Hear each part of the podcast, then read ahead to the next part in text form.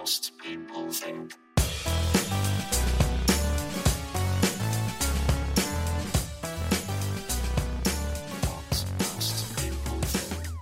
Hello and welcome to episode 53 of What Most People Think. Hey, we're in the money, we're in the money. Apparently, apparently because the BBC Director General said that there'll be maybe a few more people on panel shows that are of a, a non-left wing persuasion. Apparently, I, I'm now I'm buying a yacht or something. Or something, but anyway, we'll, we'll, we'll get onto that. It's been a, it's been a strange old week. You know what was that uh, um, announcement? The uh, the kids have gone back to school as well. The kids have gone back to. Does any? I, I wonder how that felt for a lot of those dads because that's weird, isn't it? Like a lot of dads still working from home. The kids are going to school and their their old man's still sitting on the couch in fucking cargo pants, going, "Yeah, I've got a busy one too, son. Yeah, I've got a Zoom meeting half eleven till twelve, so uh, we've both got shit going on." And I don't know. It's been a strange week, isn't it? Well, it's always always strange at the moment. I don't, I kind of I, I don't want to encourage like pupils that have gone back to school to do bad behaviour, but it did occur to me that with face masks on as in assembly, if you want to do that humming thing, what can I do? Mm, and also with the mask on, it's going to look freaky as fuck. Man, there was another weird thing. Just before we crack on with the show, another weird thing. I don't know if you saw the, the photo of Phil uh, Schofield. I don't know him. Philip Schofield and Holly Willoughby hugging. And they did it. it's hilarious photo. They did it through like a, a kind of plastic sheet where you put your arms through and you have these long plastic gloves. I sort of thought, he was like crying and I thought, like, how dumb do you think people are? Do you, do you think that we don't think that they've met Offset or any other time, but because they've got this desperate need, look, we cannot be seen, okay, to be flouting COVID guidelines. So instead, we're going to make the set of this morning look like the bit where the fucking government enter ET's house. All the nerds going, wasn't actually ET's house. Yeah, I, I know.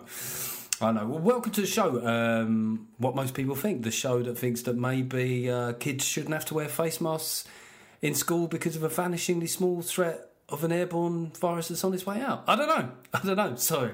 My my son actually said to me this week, he said to me, uh, so he said, Daddy, why are all the kids wearing face masks at school? And I gave him a very mature answer. I said, because of the unions, son.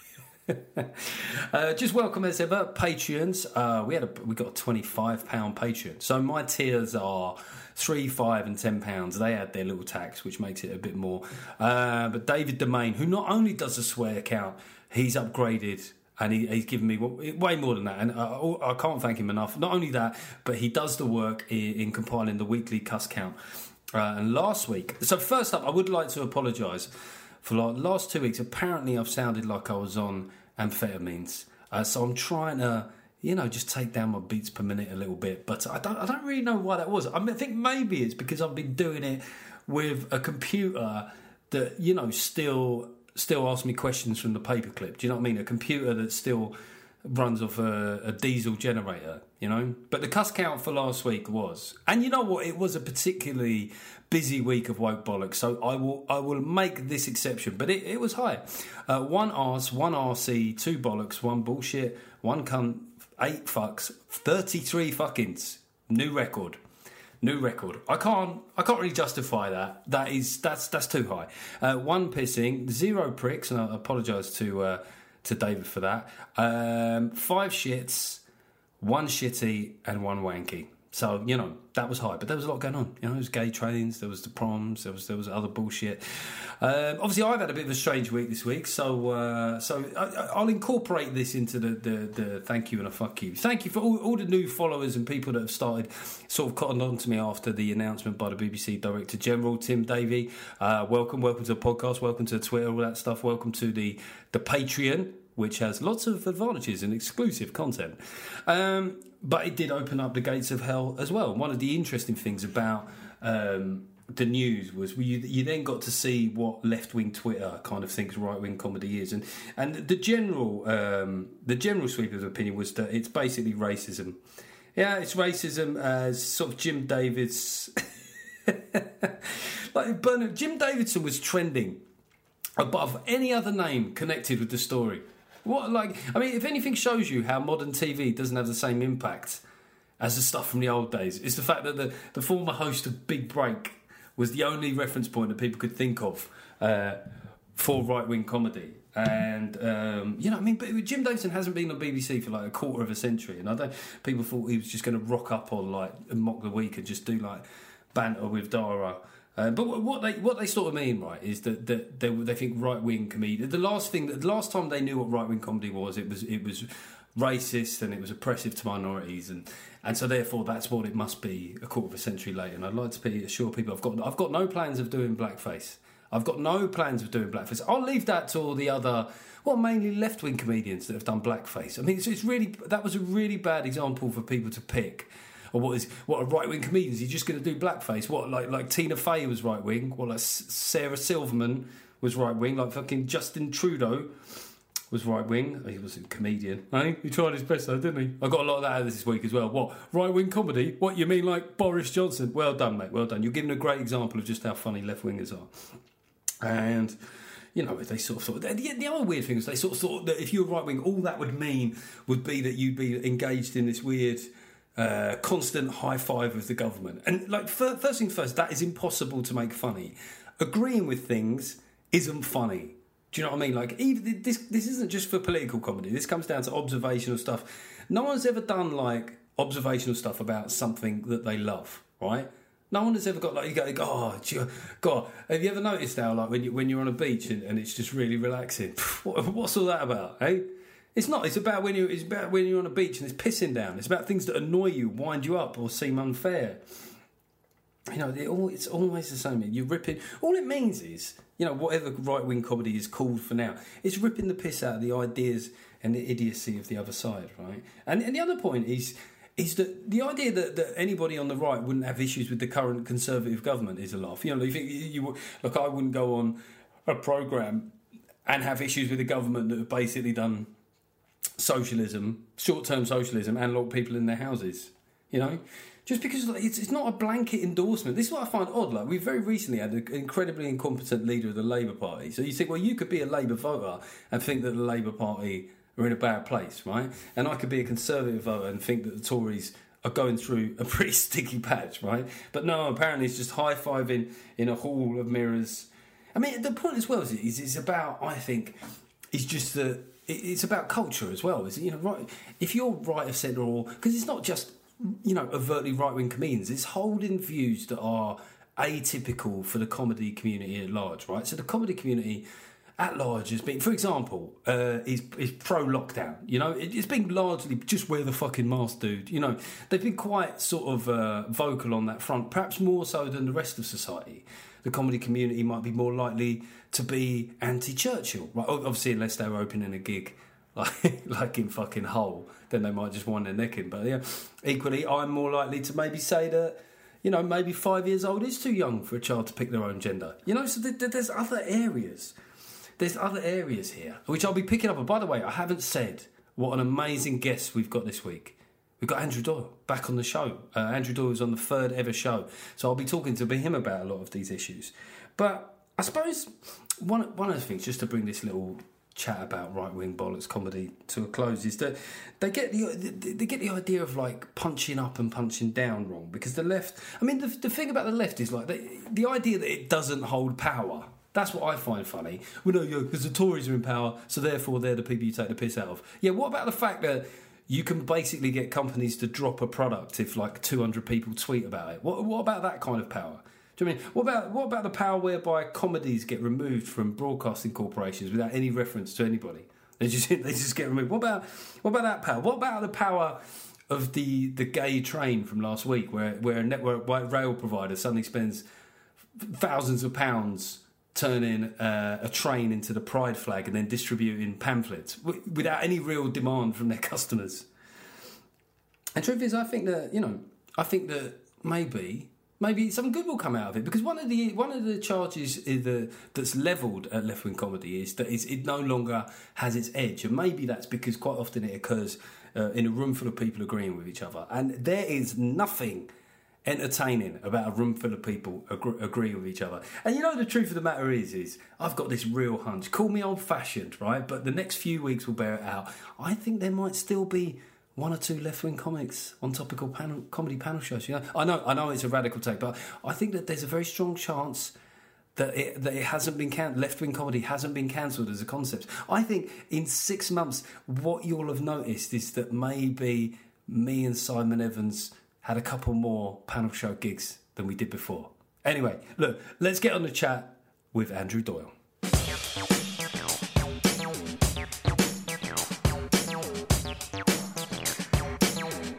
Most people think. Hello and welcome back to the podcast, Mr. Andrew Doyle. Thanks for having me back. Well, you were on you were on the third ever one, mate. You know Is that I mean? right? Oh, I was I'm Yeah, a yeah. veteran. I was I was there from the beginning before before it was fashionable. And it was at the time when you you'd come out as the man behind Titania. Was, Ah, okay. Yeah, yeah. No, that's right. It would have been sort of March last year or something like that. and yeah, and obviously the great thing is, is since then all, all the woke bollocks has died down, and we've all It's moved. totally on to- gone. to- We've moved on. That's what they all said to me, you know. So when when the lockdown started and I, I kept Yeah. tweeting as Titania, I kept getting all these messages, even from her fans, saying, "Oh, "This is ridiculous. No one cares about this anymore. We, know, you know, we've know. got actual hardship to deal with now. No one cares." And I was, and I did. I wrote an article at the time saying, "There's no way this is going to kill off the culture war." And I hate to say I told you so, but I, I really fucking did. No, Uh, do you know what? You were totally right. I, I thought exactly the same. I was like, wow, we are in a different era now. and We, we're all going to be focused on the same goals and just getting through this together. And then and then it came back harder than ever. And I, I, I don't think I've quite. w- Was it because people just had more time sitting on their hands doing fuck all? Um, yeah, well, they were living. did it? They were living online a lot more than they even Yeah. normally do but but the, the signs were there really from the very start because like a lot of the the conflict going on with trump was to do with the fact that he was calling it the chinese virus and then it became racialized and then there were there were articles there was an article in cnn going on about how the task force that he'd selected was too predominantly white and male so even within the discourse of coronavirus uh, all of this stuff was creeping in quite prominently and i knew it would be weaponized. I mean it was and then of course you had the the rainbow flag uh, used by the nhs uh, which then got accused of appropriating the gay symbol by lgbt activists. So it, like the, the thing about critical social justice and, and critical race theory and queer theory and intersectional feminism is it can be weaponized to literally problematize anything. You can Yeah. think of absolutely anything in the world and they could find a way to problematize it and that's why it'll never go away I mean, why did I mean it sort of accelerated, but to the point where I mean, earlier in the podcast, I've been talking about you know I've had the whole right wing comedian Ferrari. This thing it, it, it unleashed some strange characteristics. One of which I thought was slightly odd was that so many comedians were at least publicly pro lockdown, and I just I, I didn't understand. You know, it's another one of these strange divisions of the culture war. It's like almost you have to go into your separate lobby and you Yeah. go, we're going to be pro lock. Why was that? Was it because it's like a, there was a simple equation between virtue, like oh, stop people dying, therefore I'm a lefty comic. Yeah, I reckon you're right. There, I, I really stayed out of that whole thing, and and I did that on the grounds that I'm not uh, a scientist and I know nothing. What? Uh, I'm not. you, man? I'm not an epidemiologist, so I thought I'd better sit this one out, right? So Have you I- even seen how Twitter works, Doily? I mean, that is, you need to get off it, mate. That is. But I think that's right. What you say is right because it just just in the way that the Brexit debate became about, it didn't become about are we going to be a member of this neoliberal uh, economic trading bloc. It, it became about whether you're a good or a bad person, which which Mm. admittedly is a much simpler thing to vote on.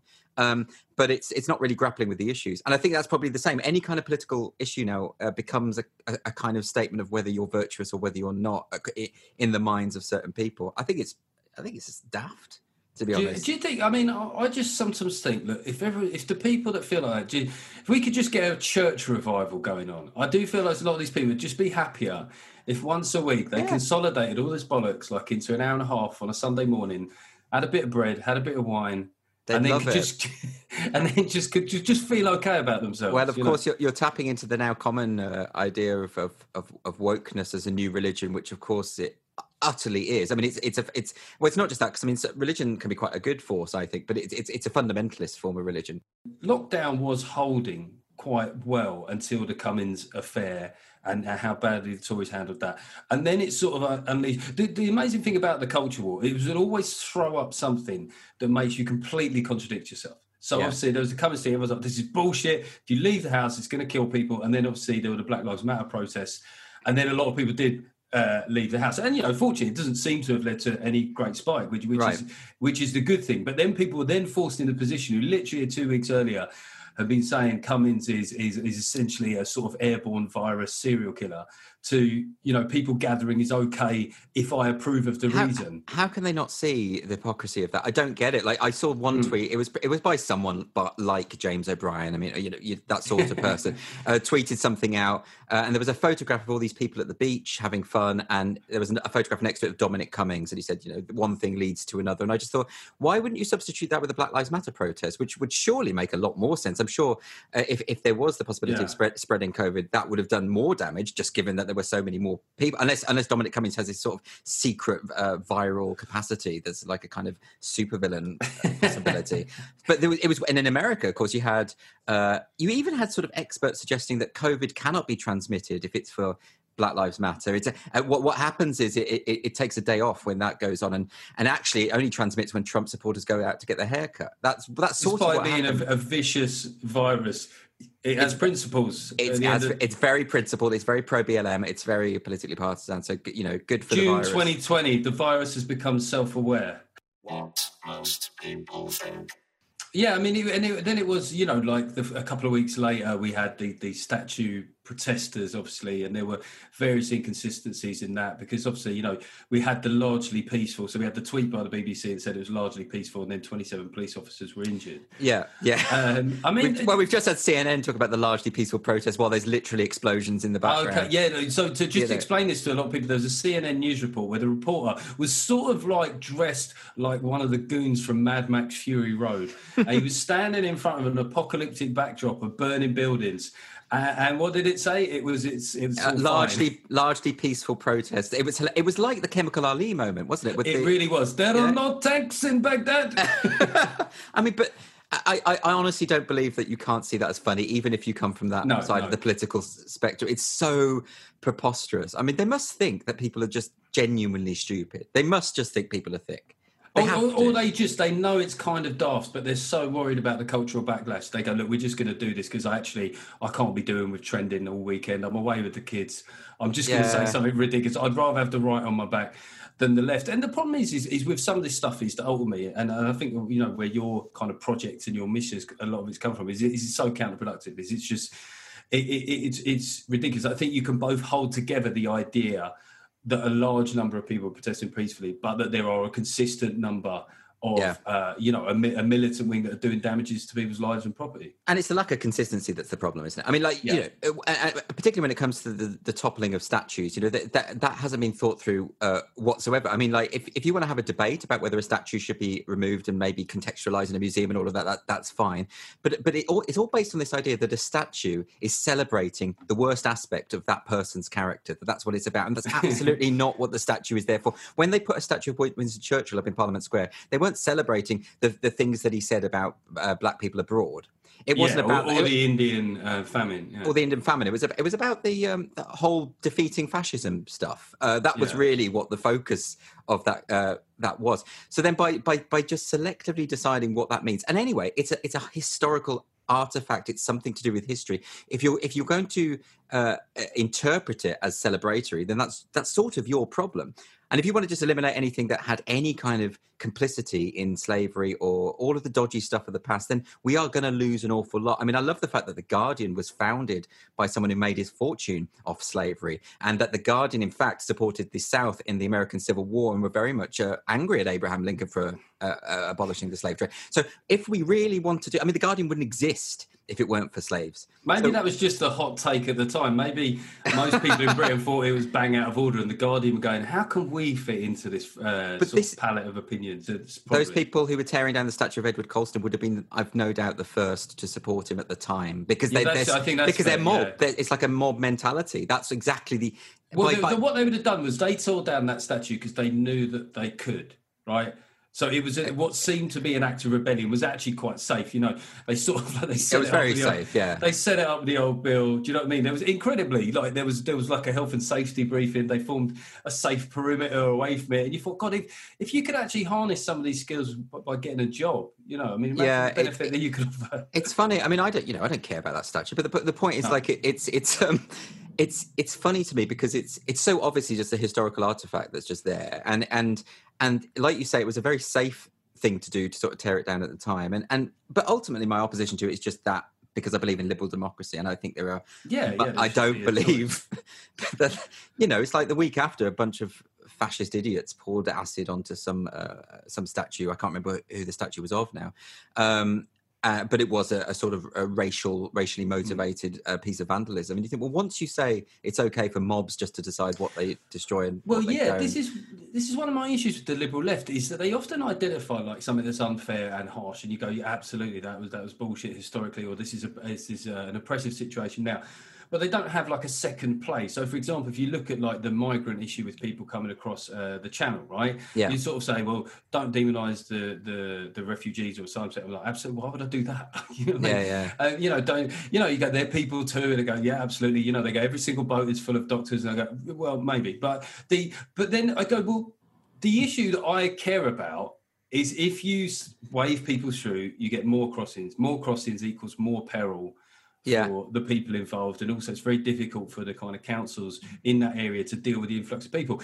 But the argument seems to come to a grinding halt there, where they, where they just sort of then flip back to, but they're people too. I'm like, yeah, I fucking get it.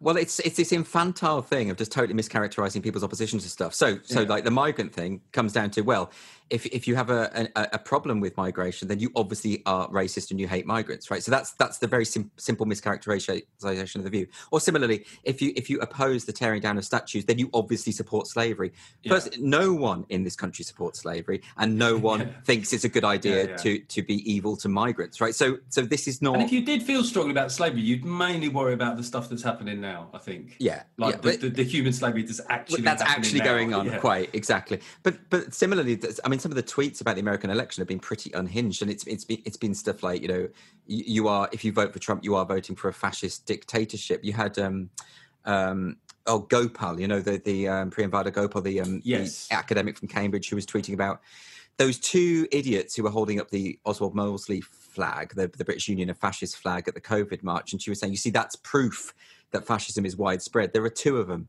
There were I know. This is the, Yeah. the phenomenon on Twitter, and I think it works across both sides. Is taking tiny moments and saying, "This is who we are now." Yeah. And it's so dangerous, really, because there's always been pricks. There were just Yeah, there, haven't, exactly. there haven't always been cameras, right? Right. And, and and if you base your and, and it works for everybody. If you base your entire view of, of the right wing or the left wing or police, right, or, or people who work in fried chicken shops, based on a couple of clips that that kind of corroborate it.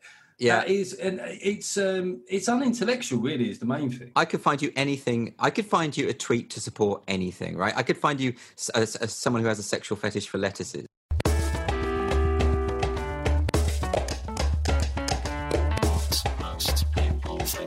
Okay, I hope you're enjoying the chat with Andrew. How good is he? He just, you know what I mean? It always delivers, man. Always delivers. Always interesting to talk to, and there'll be more of that coming up. Uh, just a quick review, um, a shout out for the five pound patrons. If you if you become a patron, go to Patreon dot whatever, and I'm always terrible with these types.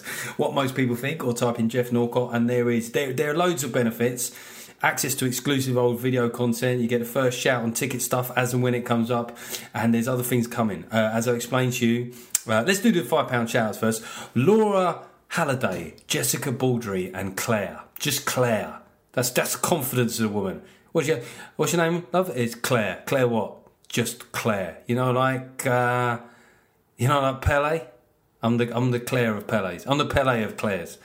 Um, but yeah, the video thing is coming up. I'm still working off this um, this old Mac um, iMac thing, but the video thing is coming very soon, and that will be the, the entire content of that will be uh, exclusive to Patreon, and I hope to have final announcement about the tour dates which is due to go ahead. I have hunkered in. I have hunkered down like fucking Churchill, like Britain in December of 1940. But all these other comics have been just pussying out, frankly. it's not true. A lot of them just had to. No, they've been pussying out and moving their dates to 2021. Well, I don't give a fuck, right? We're going to go ahead. I don't care if they have to move me up to a 2,000 seater and we're all sitting further from each other than you have to when you're walking around one of those one way systems in a fucking uh, supermarket. Can I just say, by the way, on, on, on lockdown things that might work or might not work, is that um, I, I think I don't think one way systems in restaurants are as effective as they seem to be. I do think that when we look back, you know, like there's a lot of things that will look stupid from this time. Phil, Phil and Holly hug, hugging through a plastic giant condom. Uh, or blokes pulling up t-shirts over their noses when they go in petrol stations. I think the idea that we once had little arrows on the floor, little arrows on the floor that meant we went to the toilet this way and we came back that way. I, I think that one day we'll reflect that that possibly wasn't the solution to a killer pandemic.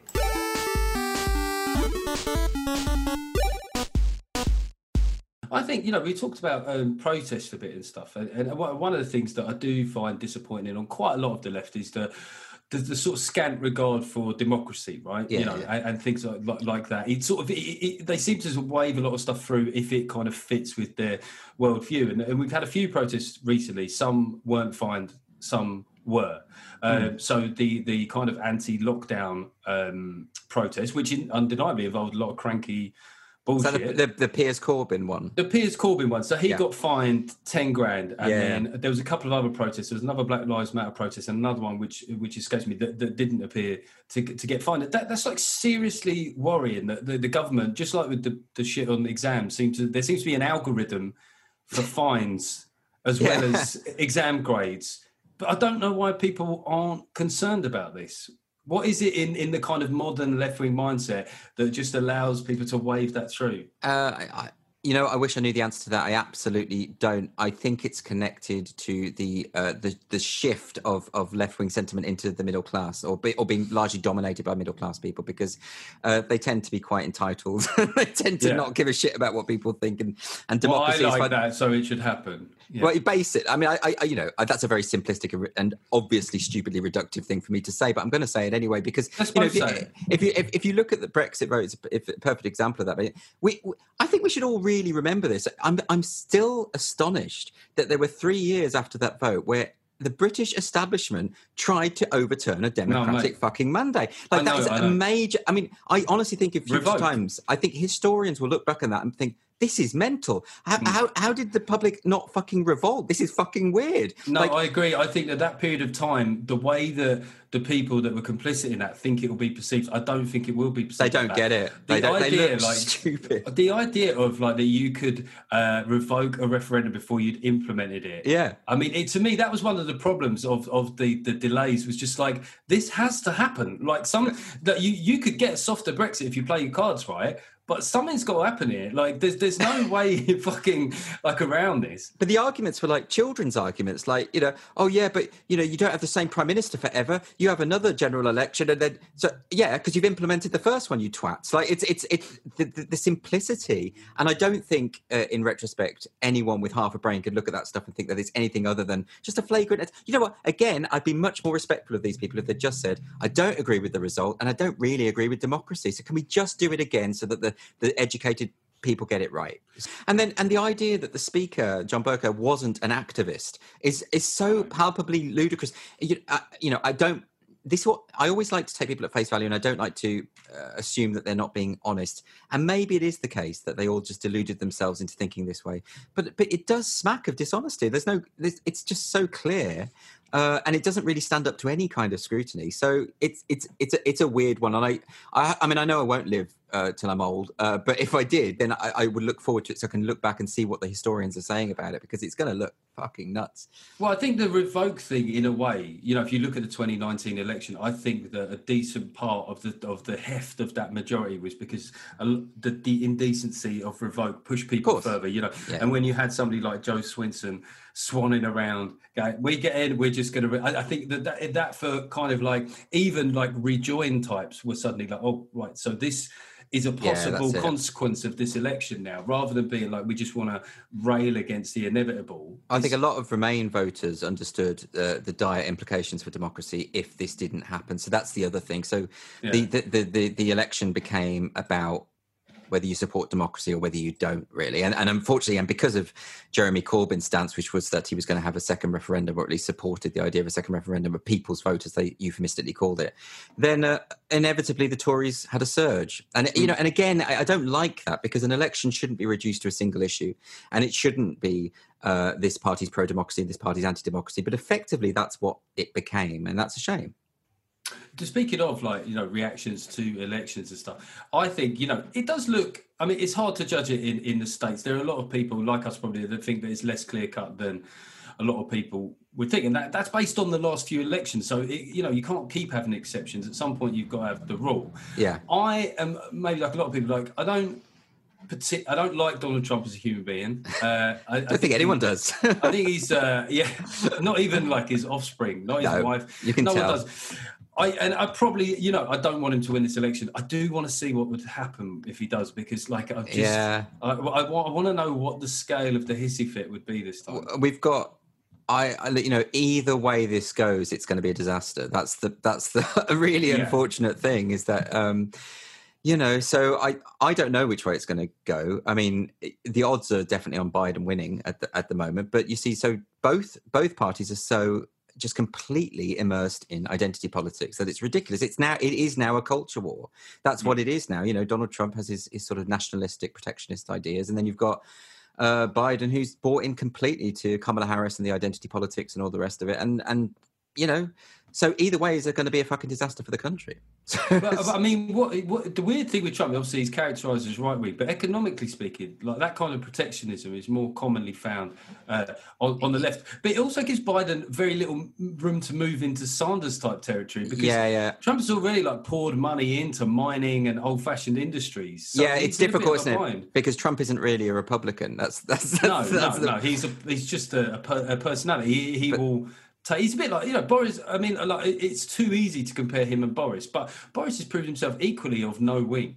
Yeah. One of the mistakes that we, I think we've made in this country in our understanding of Trump is is the distance between what he says and what he does. Right. Yeah. Like, so what he says is almost always mad. Right. Yeah. Um, but what he does isn't. You know, there have been some horrible policies, but they haven't all been like that. Well, economically, he was doing really well. Like, there's, there's, Yeah. there's no. I mean, it's, it's funny to me to hear the Democrats slag him off for how badly the economy is doing. It's like, they, well, there's the virus. I mean, that is sort of what happened there, isn't it? I mean, it's, Yeah, yeah. it's you know, that's what happens when when the population is locked down and can't go to work. There's a recession. But it's so yeah. There's all of that. Which, and in fact, had the virus not come along, I think Trump would have won with an absolute landslide because because Probably, yeah. you know unemployment was was was uh, you know not nowhere near as bad as it had been the economy was thriving relatively speaking so yeah he was he was he was doing well so who who the hell knows i think it's just that he's handled coronavirus so badly that's going to be his undoing But and, and like the only thing that could get you out of jail, right, is if you look old and confused uh, in handling right. a pandemic. Is what if, for example, the other guy looks older and more? Yeah. yeah there's no denying that that biden's d- physical and mental decline is visible i think that's that it's it. it, it so what is he now? Is is he Trump seventy four? He's seventy eight. he's 78 but not it's not just about the age is it it's it's also that kamala harris is it's perceived that that's who you're voting for really that she's going to be president if she wins that's the perception. Whether that's fair or not i don't know. Um and maybe biden's just not good on well no that's not true i mean years ago when he was vp he was he was he was quite coherent i think Hmm. He's just an old bloke. I just mean, an old like, bloke yeah he I is, yeah. always say to people, think of any man in your family that has reached that age, right? Yeah. Most of them probably didn't anyway. The ones that did were shot to pieces. he's doing So all right for his age actually he's doing he's okay Doing, he's doing oh, he's doing okay, but he shouldn't be. I, I mean, it's one of my biggest prejudices is against old men in politics, and I am sexist in this respect because I think women can be a bit sharper at that age. Yeah. men, men are shot through, and the idea that like it came down to like a, a, two blokes with a median age of seventy six, right? that's Uh, American politics, though. They love their elder statesmen, don't they? They prefer. Yeah, they don't. I, I they suppose don't. they like a patriarch, don't they? They don't trust younger people to be at the helm. They just Mm. don't. I mean, just historically, they don't. So But and, and and the other thing that's missed over here is that, that Biden, you know, he, he's certainly, you know, on, on his personal life, it's not as, as toxic as some of the allegations that Trump has had. But he's there's lots of videos of him being very weird with um, sniffing people's hair. There's a lot of that. hair. There is weird, and, and I, I would say that just from my experience of men aging, I, I don't think the weirdness is going to reduce as he comes as he hits. I think he'll be sniffing hair all over the place, like on cats, on like every, I think that'll be his thing. And the, the funny thing we forget, I mean, Kamala Harris did sort of basically say his accusers should be believed. I mean, she did sort of I know, imply, I know. Uh, and now, and she also kind of implied he was racist. You know, you know. So when it came to that uh, uh, school segregation debate, and so it's weird to me that, that that's just been sort of brushed over now. Um, but that's quite a fundamental problem, I think. What most people think. Speaking of dogma, I, I put it out to the Patreons uh, for some letters for you, and there was there was a lot of take up, right? Uh, and to the point where several people asked the same question. So, Okay, is it all right that's we just do interesting. just do a couple of uh, letters. These, no, there's nothing bad, by the way, mate. I don't mind. Uh, I, I would actually be really surprised if there wasn't some kind of hellish abuse No, in the middle of it all. That's a, that's good, a man. shock. That's a shock. Several people asked the same question, and it came from people that are working in workplaces that are doing kind of uh, diversity awareness training, you know, various kinds of re-education. Corporations just essentially seeming to do the right thing, and they they fundamentally. Uh, are, are against the idea that their company can kind of impose this on them. So Yeah. the question, you know, bringing it down in a nutshell, is what can they do to push back on that without losing their jobs? They have to say no. Basically, I mean, the the, the, the reason why unconscious bias training, for just to take that as an example, unconscious bias training or implicit bias or whatever you want to call it. Um, firstly, uh, the science is in on it. It doesn't have any effect whatsoever. It is an utterly useless waste of time. So there's that. Um, but so just on the practical level, it, it shouldn't be going on. Um, you know, you can take the same test twice in one day, and you'll have completely different results. It's it's it's utterly meaningless. We of course have infinite number of unconscious biases going on in our brain, uh, but the idea that you can regulate them or modify them by using this test is is being proven not to be the case. So there's that. So that's the first thing to put aside. Uh, then the second thing is the liberal point of view, which is actually no one in your company has the right to be probing around in your secret thoughts. They just don't have that right, even if those thoughts are pretty horrendous and horrible. It's nothing to fucking do with them, right? Um, but also, there's this this this thing about capitulation, and I think because like you say people are afraid of losing their jobs and they're afraid of speaking out. I mean i've got so many friends who are teachers because i used to be a teacher and they're all being told to read books like white fragility by robin diangelo and they've been told to talk to kids about white privilege and they're told to reorganize the curricula and decolonize the curricula and change pastoral policies and change teaching training pro- policies and all of this stuff on the basis of unproven highly contested theories that they are now expected to teach as truth.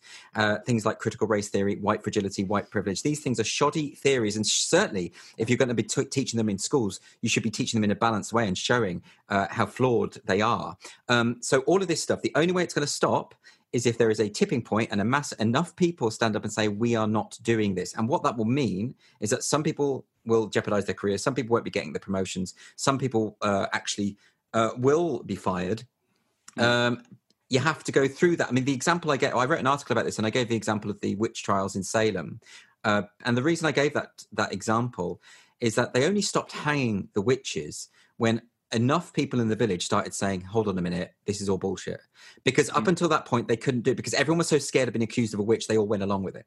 But it was the tipping point. So you had to get through whatever, however many executions there were, 18, 19, before the tipping point happened. And it's it's sad for the people that got hanged, but if it weren't for those people saying, "I think this is wrong," uh, then there would have been hundreds more hanged. So I think ultimately it's a collective effort.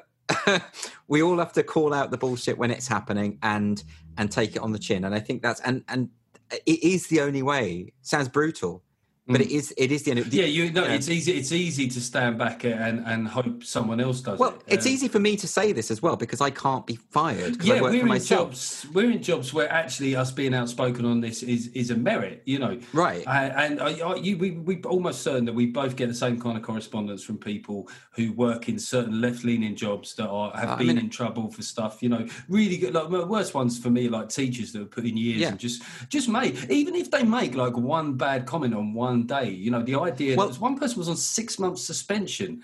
For, It's a uh, nightmare. I, I know because I was a teacher. What? was Sorry, Yeah. what was he on suspension for? Sorry, I, didn't mean to interrupt. So he he he made a, a, a comment that alluded to a racial stereotype, right? So it wasn't like a racist joke or stuff, but it incorporated the idea. And that person was on their first day at the job and got him um, suspended. And every time the school tried to bring him back, that person uh, dug into the point. Now, the, the fact of the matter is, is what, what- even if he, you know he gets a fair hearing and it turns Yeah. out that what he says was bang out of order, does it mean he can never teach again?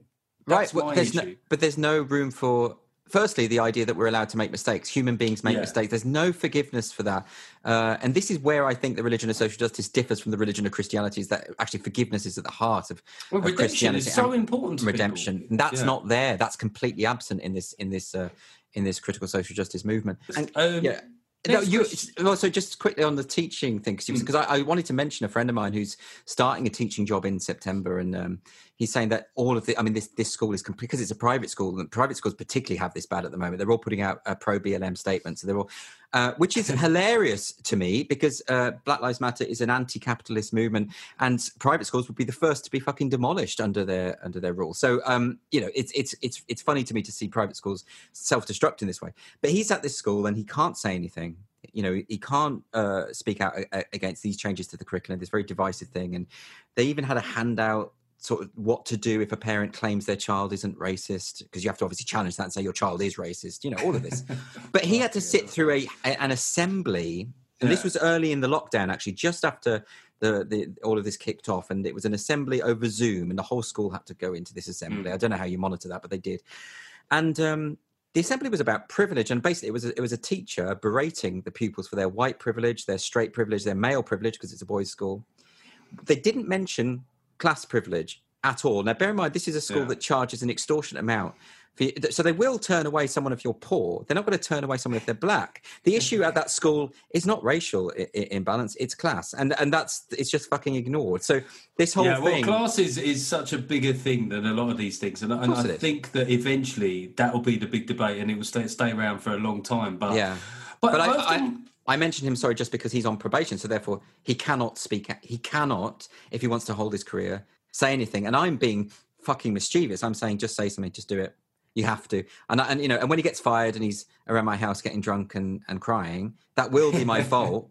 That will be my fault. But but maybe I feel I'll feel like I've made a difference. He's got to take one for the team. I mean, one one thing That's I do wonder about these things is is just how many people in the chain of command, you know, in a school like that, actually agree with what's happening. So I often think that these ideas come from one person, and everyone's scared to shoot down a bad idea because because of the climate that we live in. I mean, like the the Avanti gay train was a good, great example of.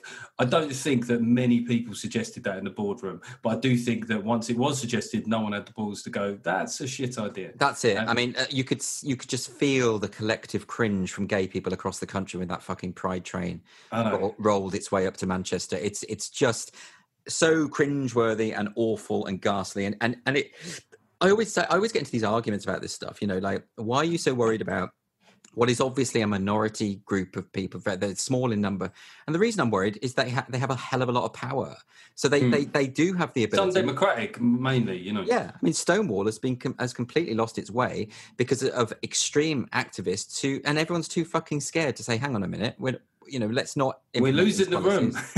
yeah, we're exact. That's exactly it. What most people think. as we're as we're talking about um, you know problems in your job, obviously I came and saw Titania's show at Edinburgh, and a couple of people, Barry and Sarah, have asked about whether or not she had any career problems subsequently for playing the role. Has there been any implications for her? None at all. This is very interesting to me, and I, I think it was a surprise to her. So, the, Hmm. the actor is Alice Marshall. She played Titania in the live show, and of course, we were meant to be touring in March, and that got postponed for a whole year. Um, Hmm. So, actually, what they've done is they've just shifted. All the people who bought tickets for last March are now going this March, and they just shifted the tickets, which is great. Yeah. If it happens, who who knows? Um, but she got. I was. I. I mean, I'd had discussions with her before the run, saying, you know, I get just abuse every day on social media for for Titania. So I'm imagining some of that will brush off on you, and maybe that'd be great. I think I think I was surprised that she didn't get any. She hasn't had any, and I think part of the reason is that people understand she's an actor playing a role. I I imagine if she'd like maybe co-written it or something, she'd probably be on the receiving end of a lot of flack as well. She's oppressed. You're essentially you've caged a woman and uh, made her your mouthpiece. So Do you know what? I, I, I had this before when I wrote that uh, uh, there was a Jonathan Pie thing about the gender pay gap, and and it was him talking to a feminist who was advancing the alternative feminist view that actually there there, there is no uh, uh, gender pay gap, and, and and that it is illegal to pay women and men differently for the same work, which everyone knows is true.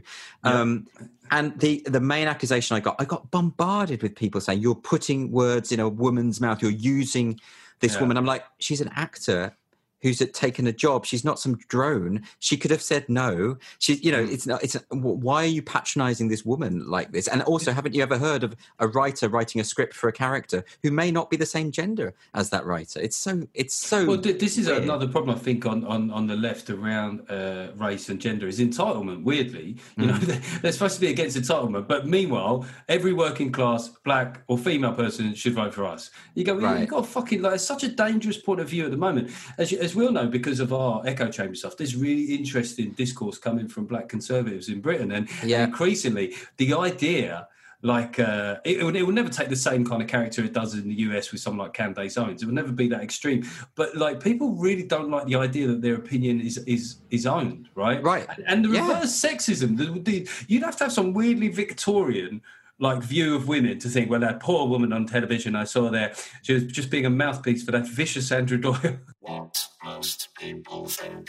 And speaking of kind of like aggressive discourse, uh, a couple of people asked about like the current sort of trans versus uh, feminism and, and child safety, you know, dressing rooms, toilets, Yeah, yeah. and stuff like that. Obviously, that's a very febrile area of discourse. Like, but a couple of people actually asked, do you think there'll be a compromise between that? Because at the moment, that is feels like that's cresting as an argument. It, so Yeah, this is the, the idea that that self-identification uh, where does that where do you get changed and how does that affect uh, traditionally female only areas Well, the, the the the anger and vitriol that's going on in this area is is due to the fact that we haven't had a sensible adult discussion about it. That discussion hasn't been allowed, and the reason it hasn't been allowed is one side of the debate are saying that you are erasing my existence if you discuss this, and they're using this kind of very heavy-handed rhetoric to try and prevent people to have the conversation. And it might be that they would be able to persuade people of their their view if they allowed the conversation to go ahead. But actually, in truth, um, it will never be resolved because there is a fundamental ideological conflict that goes on between uh, traditional feminism. I'm not talking about uh, third or fourth wave feminism. I'm talking about traditional second wave liberation feminism and uh, e- the extreme trans lobby because. From a feminist perspective, gender is a social construct, and you know the boys wear blue and girls wear pink, and boys are more aggressive and girls are more uh, delicate, and that all of that comes out of socialization, not from anything innate. That's the traditional feminist view. The the the the, the militant trans view is that uh, is a biological essentialist view, which is that people are born with the wrong brain in the wrong body, uh, and that if you play with uh, if a girl plays with tanks as a child, then she's probably a boy. A very conservative uh, view of gender is embedded in the in in the trans uh, lobby at the moment, and that cannot work when it comes to uh, uh, feminism. The two things are simply incompatible. So so it's it's never quite going to go away. But at least what we could do is have a discussion like adults without shouting and screaming and calling each other names. That would be at least something. And at least even if we got to the point where we're like, okay, these two things are incompatible, so we'll just we'll just have to find some kind of compromise or or, or something. That would be something. But we're not going to do it. I mean, there are legitimate i mean as a, reasons. str- as a straight white middle-aged man there's a part of me that thinks it's quite nice that there's an argument i can just sit out Uh, Uh, you you can in fact you should uh, they would say that you should sit out because you've got no right to an opinion i disagree with that i think you should get stuck in joe You've got to have a day off sometimes. Do you know what I mean? Well, I mean, the I- trans, I mean, the, the only interesting thing about around trans stuff is that there is that libertarian side of me that does go, okay, so the state sort of get to like you have to give the state two years notice on what you call yourself and how you conduct yourself. I did, I did think that there was there was some argument for a change in the time span of self identification, but Yeah. with all things, it goes two years to nothing, like to nothing know, overnight. We have to have to the discussion. I, mean, I think the the obvious way forward is the liberal perspective, which would be my perspective. That no, no wonder I support that one because that's what I think. But I think ultimately, just take the liberal view. Anyone should be allowed to call themselves whatever they want, uh, do whatever they want to their own bodies in terms of surgery or transition, do whatever they want, but they can't impose uh, language on other people. They can't force other people to call use pronouns they don't want to use. They can't, you know, it's a simple liberal uh, point of view. However, when it comes to uh, questions of, say, should uh, people with with penises, rapists with penises, be allowed in women's prisons, you know, there, there Yes, should they should, Andrew. I Why mean- are you so hateful? I mean, I I mean, God's sake. that's the thing. I mean, that's a that needs to be discussed. I would at least have thought that needs to be discussed, not least for the women who have, in fact, been raped as a result of this. I mean, like, one- thing that's like I think people say was that that forms a very a very small part of the incidence of this. It does. so much public policy is about the the, the minority likelihood. If you look at all health and safety uh, legislation forever, even right now, the things that we're doing in lockdown are because of a very small chance of something happening. So you can both acknowledge that there's that that situation doesn't come up loads, but also you have to have an answer Well, for that situation. the, the government has to protect the minority, right? That's part of its job, and and the idea that n- no one is saying that there are, there are hordes of trans people who are, or not even trans people, hordes of straight men who are identifying as women in order that they can get into women's spaces and rape them. That isn't true, right? But but some have, and Mm. th- there shouldn't be a policy. uh, which enables that to happen. So you know that's just that's just something you have to recognise. What most people think. Uh, and one final one, uh, a little bit more frivolous. A couple of people have asked this question: Is uh, who would win in a fight between me and Titania? As in you, Geoff Norcott, and Titania. Yeah, in, She- in, in how, how would she answer? How would she see this playing out? Well, she'd rip your throat out. But basically, I don't. I don't think there's even any contest there. Like she's she she because she's so seized with this sort of you know bristling anger and rage. I mean, she's angry all the time. And if you know people who are angry all the time, you, they're psychos when it comes to a fight. I don't But think. would she be willing to say do wrestling moves if they involved cultural appropriation? So there's a lot of wrestling moves That's that come from the, from the Mexican tradition. I think she wouldn't use jiu-jitsu or anything like that. She, you know, she would be very much a kind of uh, uh, sort of animalistic frenzy, which has no origin or discipline, as far as I'm aware. But she'd have to she'd have to essentially do Apart from middle maybe, class. maybe maybe it's Scottish. I She'd don't know, have to but do middle class white women moves, which would mean that she kind of just she'd be quite passive aggressive for a while. Uh, she'd tell me everything was fine. yeah, exactly. I mean, yeah, she'd probably scratch your eyes out and then blame you. Do you know, You the know- great thing at the moment is essentially I'm just stereotyping middle class white women. That that's okay at the moment with the whole Karen thing. White You women are just- evil, yeah. Oh, you could sell the fuck you want about white middle class. I, I'm loving it. You know. Well, you I mean, you was talk uh, about their their kind of uh, their reproachful and, and their kind of like their their cynicism and their ability to get refunds for intimidation. It's hilarious. I love that. There was that Huffington Post article, wasn't it, about how white women are evil? I just think this is great. Like the, the, the woke lot are making it so easy for bigots to say what they want because Well, because now it's really it- tolerant. Well, I think that what we see so is kind of white men uh, have got it exclusively Yeah. for a while, and then, and then we got white women. I think we'll now go down the ladder of privilege. What will happen is, I think the next will be uh, Asian men. Yeah.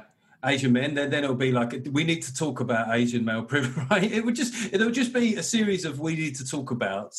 Well, wasn't there, there was an article about how black men are the new white men of black people, and like, oh, oh, this like it's like anyone who's got any kind of slight privilege above someone else can, can then be problematized, Yeah. you know, into into being into into. Oh, it's just fucking stupid, isn't it? It's We- just yeah, stupid. we don't always need to talk about is the answer. You know, I, I No, push back at we that. very- We need, we need to talk about privilege and like uh, no, we just need to actually get on with making stuff better. You know, Yeah, and, and stop generalizing about people on the basis of their skin color. I mean, I, I, and- I, I'd like to generalise about left wing uh, Remainers, uh, the middle class. I, I want to have certain yes, exceptions yeah, to that. yes, you do, don't you? It's outrageous. I mean, yeah, but I I, think, but we shouldn't. Absolutely, we shouldn't. We should do it for the purposes of comedy. Or we should agree else. that it's just fun.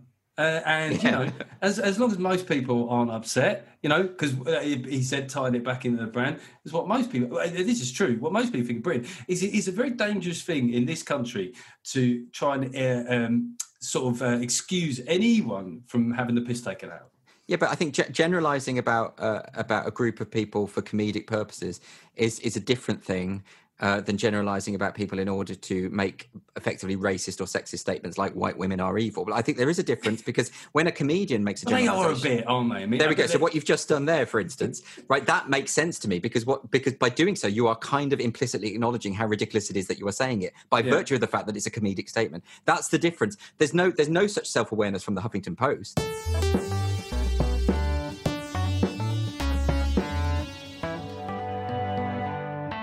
Well, listen, man, it's it's uh, it's been a pleasure um, to have you back on. Is there anything we need to uh, push? What I mean, the ticket sales. So people just need to go to your website for rescheduled Titania. yeah, tour with yeah. Douglas Murray. Well, with the so with the Douglas Murray tour, so what we did, we had to cancel it because it was, of course, right and smack bang in the middle of lockdown. yeah. So we we kept we moved the Hammersmith Apollo date to the November the 11th, and that's still there on sale and everything. Although I just don't know what's going to happen with that. It might be that it's we socially distance it. It might be that we just move it again to to mi- maybe hmm. early next year. So I, do- I just don't know. But you know, why not buy a ticket anyway? Uh, because actually, that that to- that show is more relevant than ever. Because what we're talking about is woke culture. That's the whole point, and we're trying to grapple with it. And the whole second half of that show was going to be interactions with the audience and Q and A, and trying to trying to work together to, to work out what the hell we do about Well, yeah, this. I mean, I think it's to be a great show because I don't know about you, but I, I did a like an online fringe show, and I had so much to talk about based on the Yeah, last few months. so So, you already had a show, and then and then we've had the yeah, we've had all this, the and then to, And then Titania, Titania tour, we, we've added extra dates because the London date was sold out and everything. We just we Hmm. just added a few extra dates and we moved them to bigger venues and things. So the tour, your so the tour for next March, the Titania McGrath tour, there's there's tickets left for that because we've expanded it. Um, but most importantly, her new book is out now, Hmm. uh, which is her children's book. She's written a children's book called My First Little Book of Intersectional Activism, which is out at the moment. And that that's uh, it goes through all her uh, icons, all her role models, the people she loves, like Brie Larson and Hillary Clinton and Emily Pankhurst and Joseph Stalin and and Al Baghdadi. You know, people people like that. So that's all in the book.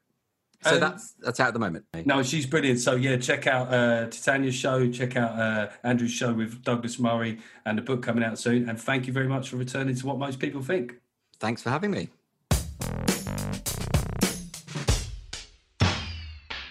So that was the chat of Andrew Doyle there. I hope you enjoyed it. He was on spanking form as ever. Check out all the things that he was hyping there, the tour, the book, etc. Uh, three pound Patreons. Alex, another one named demon there. Daryl Gould, just sounds like an umpire, doesn't he? Umpire Daryl Gould gave it out there. A lot of people felt it was going down leg side, but Hawkeye said Daryl Gould was. Uh, have ever done my shitty Richie Benaud impression? If you like cricket, obviously you have to do a Richie Benaud impression. I haven't done it. I haven't done it for a while, so let's bust it out and see how it goes. So England uh, going into the lunch break there, twenty-two for two. The man out was uh, Alex Stewart, caught hooking on the boundary, or caught with a hooker on the boundary. An absolutely beautiful twenty-one-year-old Lithuanian. And uh, I also do. I also did Geoffrey Boycott. When I used to get when I used to get wasted with my mates, we'd just sit there and do this for hours. Uh, yeah, the fact is, Richie, he's got caught out there. He looked like Hugh Grant with uh, Divine Brown in back of car. Absolute rubbish. Um, so yeah, feel free to mock me for those impressions. And sorry, the the, the last three pound patron there to give a shout to was Julia Roebuck. Julia Roebuck. You sound like Julia Roebuck. I don't want to. Yeah, I'm not saying you are this, but you sound like a really strong, like feminist author. Julia Roebuck's first novel called "Grab Him by the Balls." uh, I'm just looking for the reviews, so let's see what we got. We got we got an interesting interesting reviews last week. I got a one star from somebody who used to be a fan.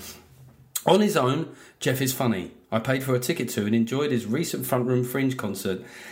Sadly, Geoff feels that he has to hang around with idiots. His recent interview of the hateful Marcus Brigstocke, brackets obese cheese addict, and weird, uh, and the unfunny half of Skinner and Baddiel demonstrates Geoff's disparate need for acceptance. I think you mean desperate, but I take your point. Uh, refer to Baddiel's anti-British C-word infested outrage. Yawn at British history. Have unsubscribed. Who knows who he'll interview next? Well, turns out it's Andrew Doyle. So if you'd stuck around, all right, I'm going to speak to whoever I want. That's the whole point of being liberal, isn't it? Yeah, if I want to do a couple of guests where I speak to people that think different things from me, I'll do that. And then sometimes we'll speak to people that we agree with, right? I, th- I think that's not unreasonable. And, and regarding what, what David Baddiel said about that song, you- I mean, I, I can't say it often enough. I'm a comedian. I'm never ever going to come down to the side of somebody self censoring, right?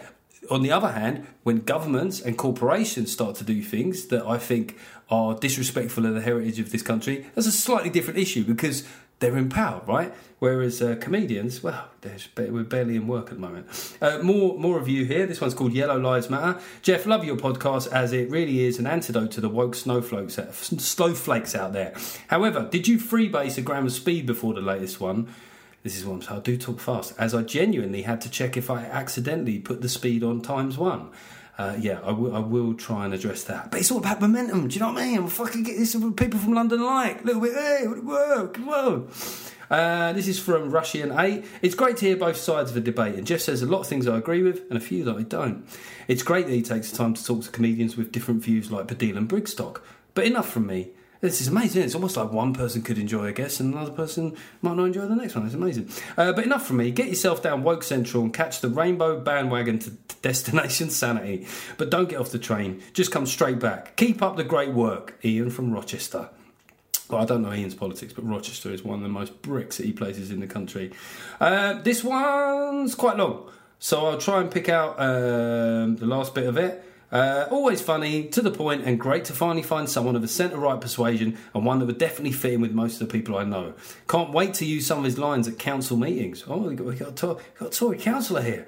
um, just to watch the woke twatterati get annoyed, aren't they always? That's true. They they they are kind of quite annoyed. Uh, there's another five star review. If you give me a five star review, we'll read it out. And often these days, if you give me a one star review, I'll read that out too. But I'm, I'm essentially encouraging one star reviews, so I fully retract that, unless it's funny. Uh, this one's quite a long one as well. I appreciate it, Alco Pop Bob, so I'll just read the last bit. Uh, a comedian in tune with his audience, finding humour in how the big issues of the day filter down to ordinary lives, never afraid to take the piss out of himself as much as each other. Yeah, as much. But, you know, of course, when I, when I take the piss out of myself, it's, it's a character, isn't it? Because uh, when a middle class left wing comic does it, that, that's irony. Apparently. And finally, this is from Village. Uh, dealing with identity politics, the final frontier. His continuing mission to expose strange new woke ideas, to seek out real life and truth in civilizations, to boldly go where no woke person has gone before. Well, I, am glad that you think I'm woke. I, I think a lot of people would. Uh, push back on that idea, but uh, I just say, you know, st- stay alert and you, you know, think about think about what our, our friend Andrew Doyle said to us today. Next time you're in the workplace, Next time someone suggests a gay train or decolonizing your iTunes playlist, just say fuck off. You know, just just just a little bit words to the effect. Just um, you're not allowed to excavate my brain. All right, Let, let's let's let's start the pushback here. I mean, look, we got we got the lyrics of the proms reinstated. Who knows what's next?